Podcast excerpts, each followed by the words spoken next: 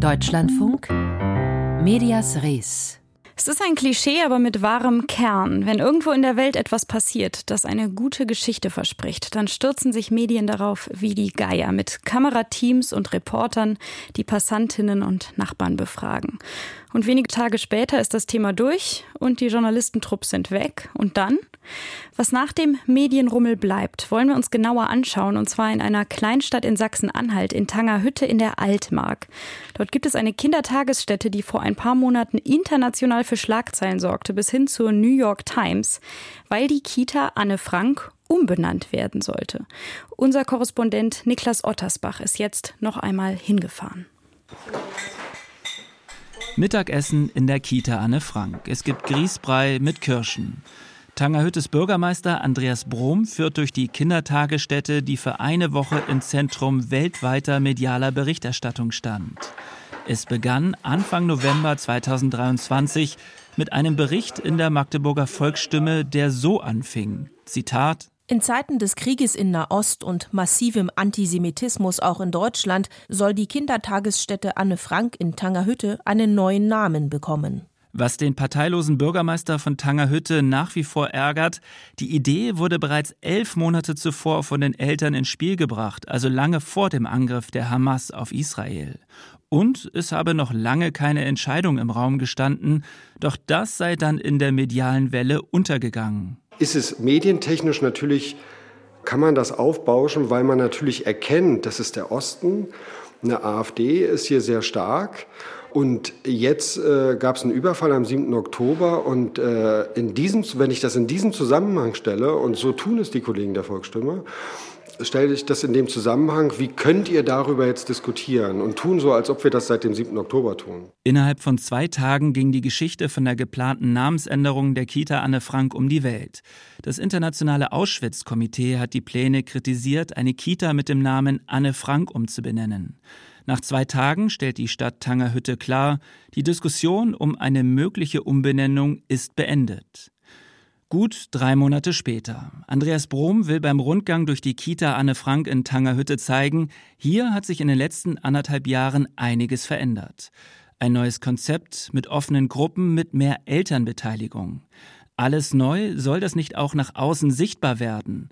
So sei damals die Idee entstanden, einen neuen Namen zu finden, sagt Tangerhüttes Bürgermeister. Und aus diesem Prozess kommt natürlich so eine, auch eine, eine Selbstbewusstsein, wo man sagt, Mensch, da kann es doch noch weitergehen. Wir wollen einen Verein gründen, der Anne Frank heißt. Und wir wollen das noch. Und könnte man nicht da? So. Und da denke ich so, okay, wir können da mal drüber nachdenken. Im Sommer letzten Jahres besucht dann der Tangerhütter Ortschaftsrat die Kita Anne Frank. Auch die Diskussion über eine mögliche Namensänderung ist Thema. Hinterher heißt es im Protokoll, man überlasse es den Eltern und dem Kuratorium, einen neuen Namen für die Kita vorzuschlagen. Der Ortsbürgermeister sagt auf Deutschlandfunk-Anfrage, man habe sich das angehört und die Diskussion zugelassen. Sie kam ja schließlich von den Eltern und man sei ja noch am Anfang der Diskussion. Das ist für Andreas Brom Kern der Sache.